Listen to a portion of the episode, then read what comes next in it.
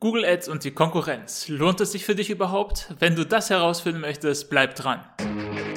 Gezieltes Online-Marketing mit Google Ads. Aus der Praxis für die Praxis. Klingt gut? Dann herzlich willkommen beim Google Ads Podcast mit Dennis Berse. Servus, Grüezi und hallo, herzlich willkommen zum Google Ads Podcast. Mein Name ist Dennis Berse, Gründer von AdRock Marketing, einer Performance Online Marketing Agentur und heute beschäftigen wir uns mit dem Thema Google Ads und die Konkurrenz. Zunächst allerdings ein kleiner Punkt in eigener Sache. Wenn du irgendwelche Fragen zum Thema Google Ads hast, zu Themen, die wir in der Vergangenheit behandelt haben oder zu grundsätzlich anderen Themen, gerne auch spezifisch für deinen Fall, dann lass es mich wissen. Geh gerne auf unsere Webseite. Dort findest du ein entsprechendes Formular, wo du eine Frage einreichen kannst. Ich werde diese Frage dann entsprechend lesen, bearbeiten und in einer der folgenden Episoden entsprechend beantworten. Wahrscheinlich in einer gesammelten Q&A-Episode oder wenn es zu einem anderen Thema passt, dann entsprechend in diesem Thema. Also, fühle dich gerne eingeladen, hier deine Fragen äh, zu hinterlassen. Ich würde mich da sehr drüber freuen, damit wir dann da alle von entsprechend lernen können. Alles klar. Jetzt aber zum eigentlichen Thema Google Ads und die Konkurrenz. Hier müssen wir so ein bisschen zwei Bereiche unterscheiden. Einmal vor dem Werbestart und einmal nach dem Werbestart, weil je nachdem, wo wir uns gerade befinden, gibt es unterschiedliche Möglichkeiten, was man machen kann und worauf man vielleicht dann auch achten möchte und achten sollte. Entsprechend werden wir das einmal ein bisschen separieren.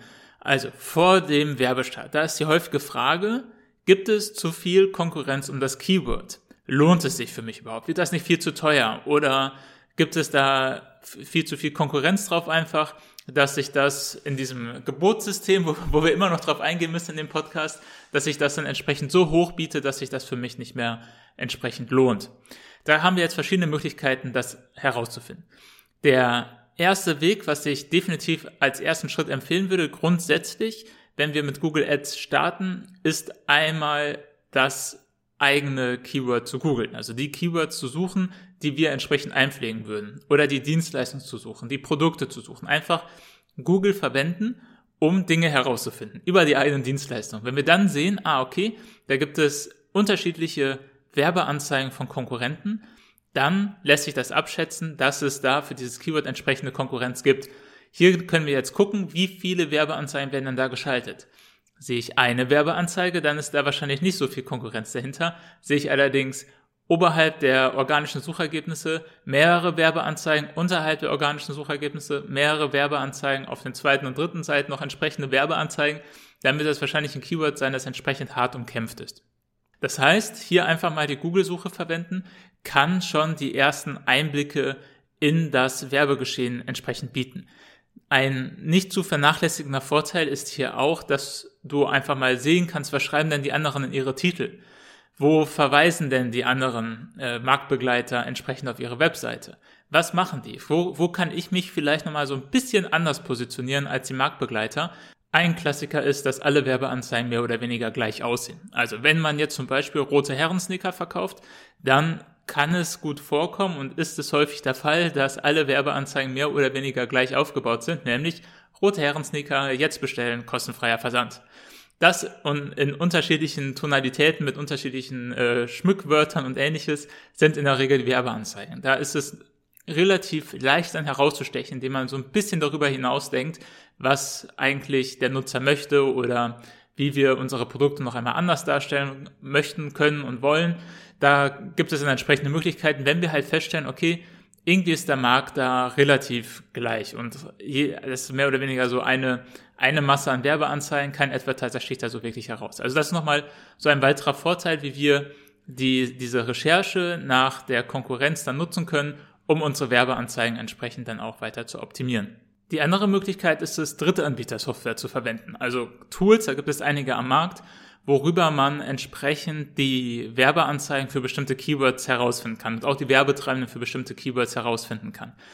Die geben nochmal ein anderes Level von Insights. Die geben auch Beispiele von Werbeanzeigen, auch gegebenenfalls nochmal regional ein bisschen unterschiedlich. Etwas, was man vielleicht im Süden Bayerns sieht man vielleicht andere Werbeanzeigen als im Norden Schleswig-Holsteins oder so etwas. Und da kann dann ein Tool nochmal ein bisschen größer den, den Markthorizont erweitern.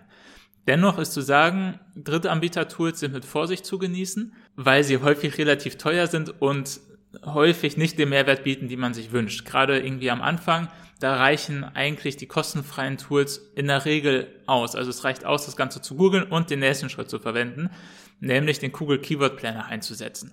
Google hat einen kostenfreien Keyword Planner, mit dem können wir entsprechende Keywords herausfinden, können ganz, ganz grob das Suchvolumen abschätzen und bekommen auch eine Metrik, eine Wettbewerbsmetrik, wo wir dann sehen können, der Wettbewerb um dieses Keyword ist hoch oder der Wettbewerb um dieses Keyword ist niedrig.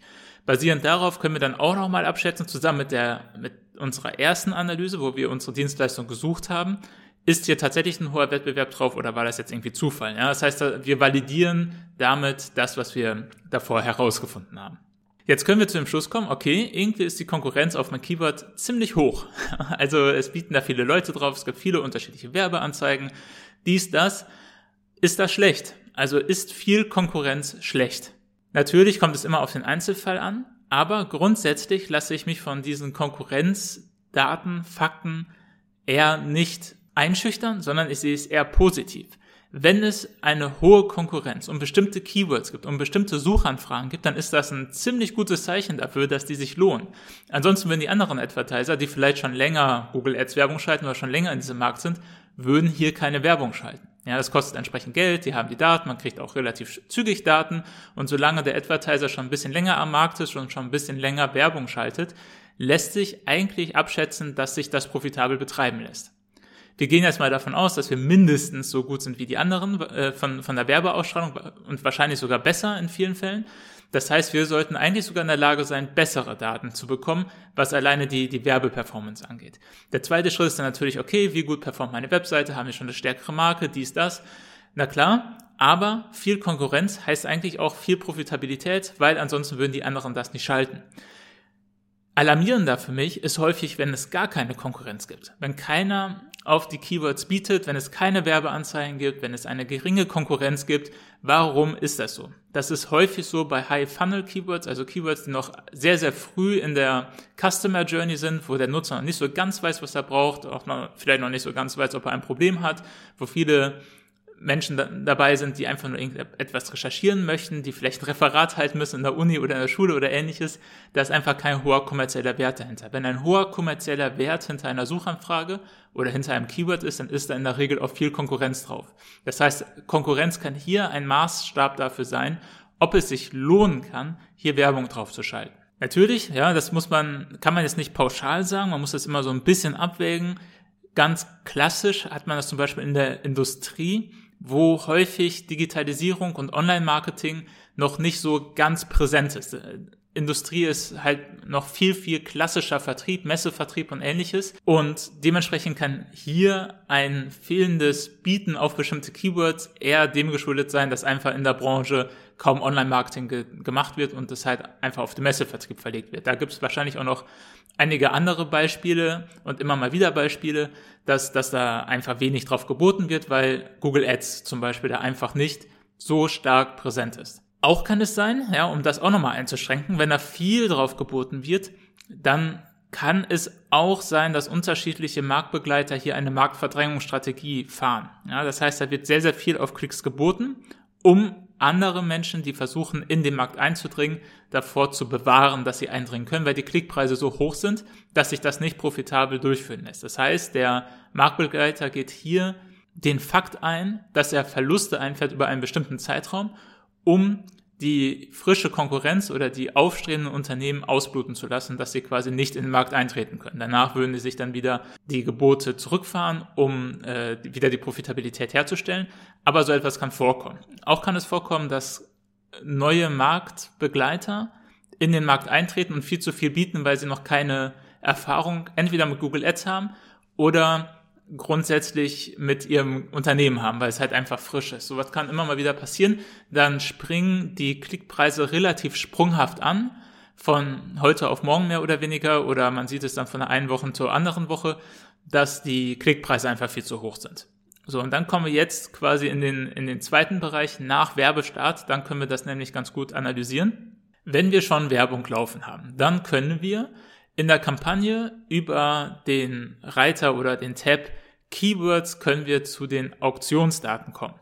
Bei den Auktionsdaten haben wir jetzt zusätzliche Insights darüber, was in welchem Auktionsbetrieb wir uns quasi befinden. Wir können sehen, welche anderen Advertiser gibt es, die mit uns quasi auf die Werbeplätze bieten und wir können sehen, wie sich die Ausspielungen quasi äh, verhalten. Also wie häufig werden unsere Anzeigen mit den Anzeigen der Marktbegleiter ausgespielt, wie häufig sind die Marktbegleiteranzeigen über unseren Anzeigen, wie häufig sind sie unter unseren Anzeigen und ähnliches. Also wir haben da noch mal ein paar mehr Insights. Wenn wir jetzt sehen, von der einen Woche zur anderen ist plötzlich ein anderer Marktbegleiter irgendwie in diesem Report und der scheint eine sehr, sehr hohe, einen sehr, sehr hohen Anteil an Impressionen an oberster Position zu haben, dann können wir davon ausgehen, okay, das wird sich wahrscheinlich wieder einpendeln, wenn er einmal merkt, dass sich das mit den Klickpreisen einfach nicht profitabel durchführen lässt, weil das zu teuer ist. Also wir können ja relativ klar die Profitabilität berechnen anhand der Klickpreise.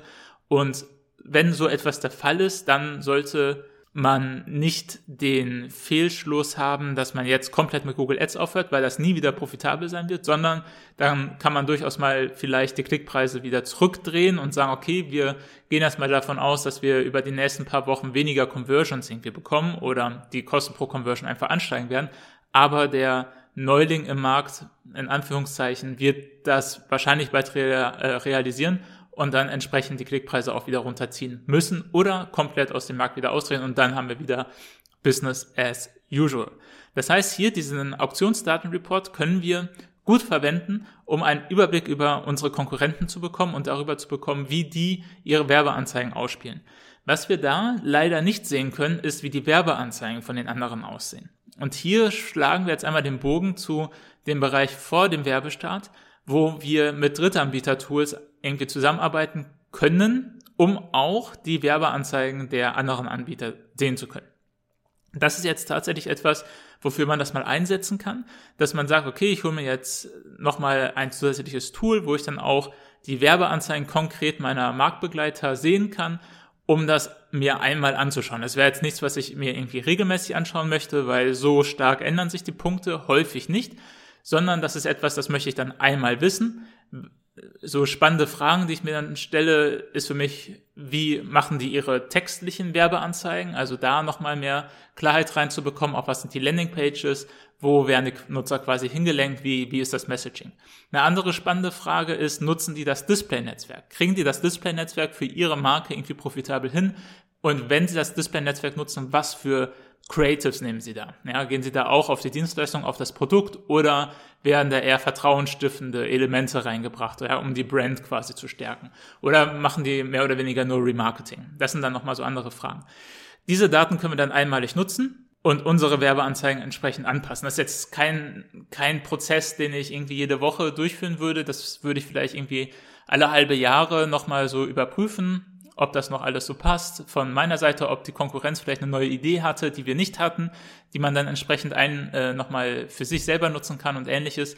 Das heißt, da kann das nochmal einen gewissen Mehrwert haben. Aber wie gesagt, ich würde jetzt nicht empfehlen, monatlich relativ hohe Kosten für so ein Tool einzurechnen, nur um dann entsprechend mehr Insights über die Konkurrenz zu bekommen, weil so wichtig ist es dann im Endeffekt nicht. Alles klar. Google Ads und die Konkurrenz. Das war so grob der, der Überblick. Wie gesagt, viel Konkurrenz ist kein negatives Zeichen, eher ein positives Zeichen. Da ist Potenzial. Wenn wir jetzt einfach besser sind und die Wahrscheinlichkeit ist recht hoch, dass äh, du besser sein wirst, wenn du diesen Podcast hörst, dann werden wir hier auch in der Lage sein, entsprechend äh, Schritt zu halten und unsere Marketingmaßnahmen auch profitabel hinzubekommen. Noch einmal die Einladung, solltest du irgendwelche Fragen zu diesem Thema haben oder zu irgendeinem anderen Google Ads Thema, geh gerne auf unsere Webseite, den Link findest du in den Show Notes, da kannst du die Frage einreichen und wir werden sie entsprechend behandeln. Ich bedanke mich vielmals für deine Aufmerksamkeit und wünsche dir viel Erfolg. Ciao, ciao.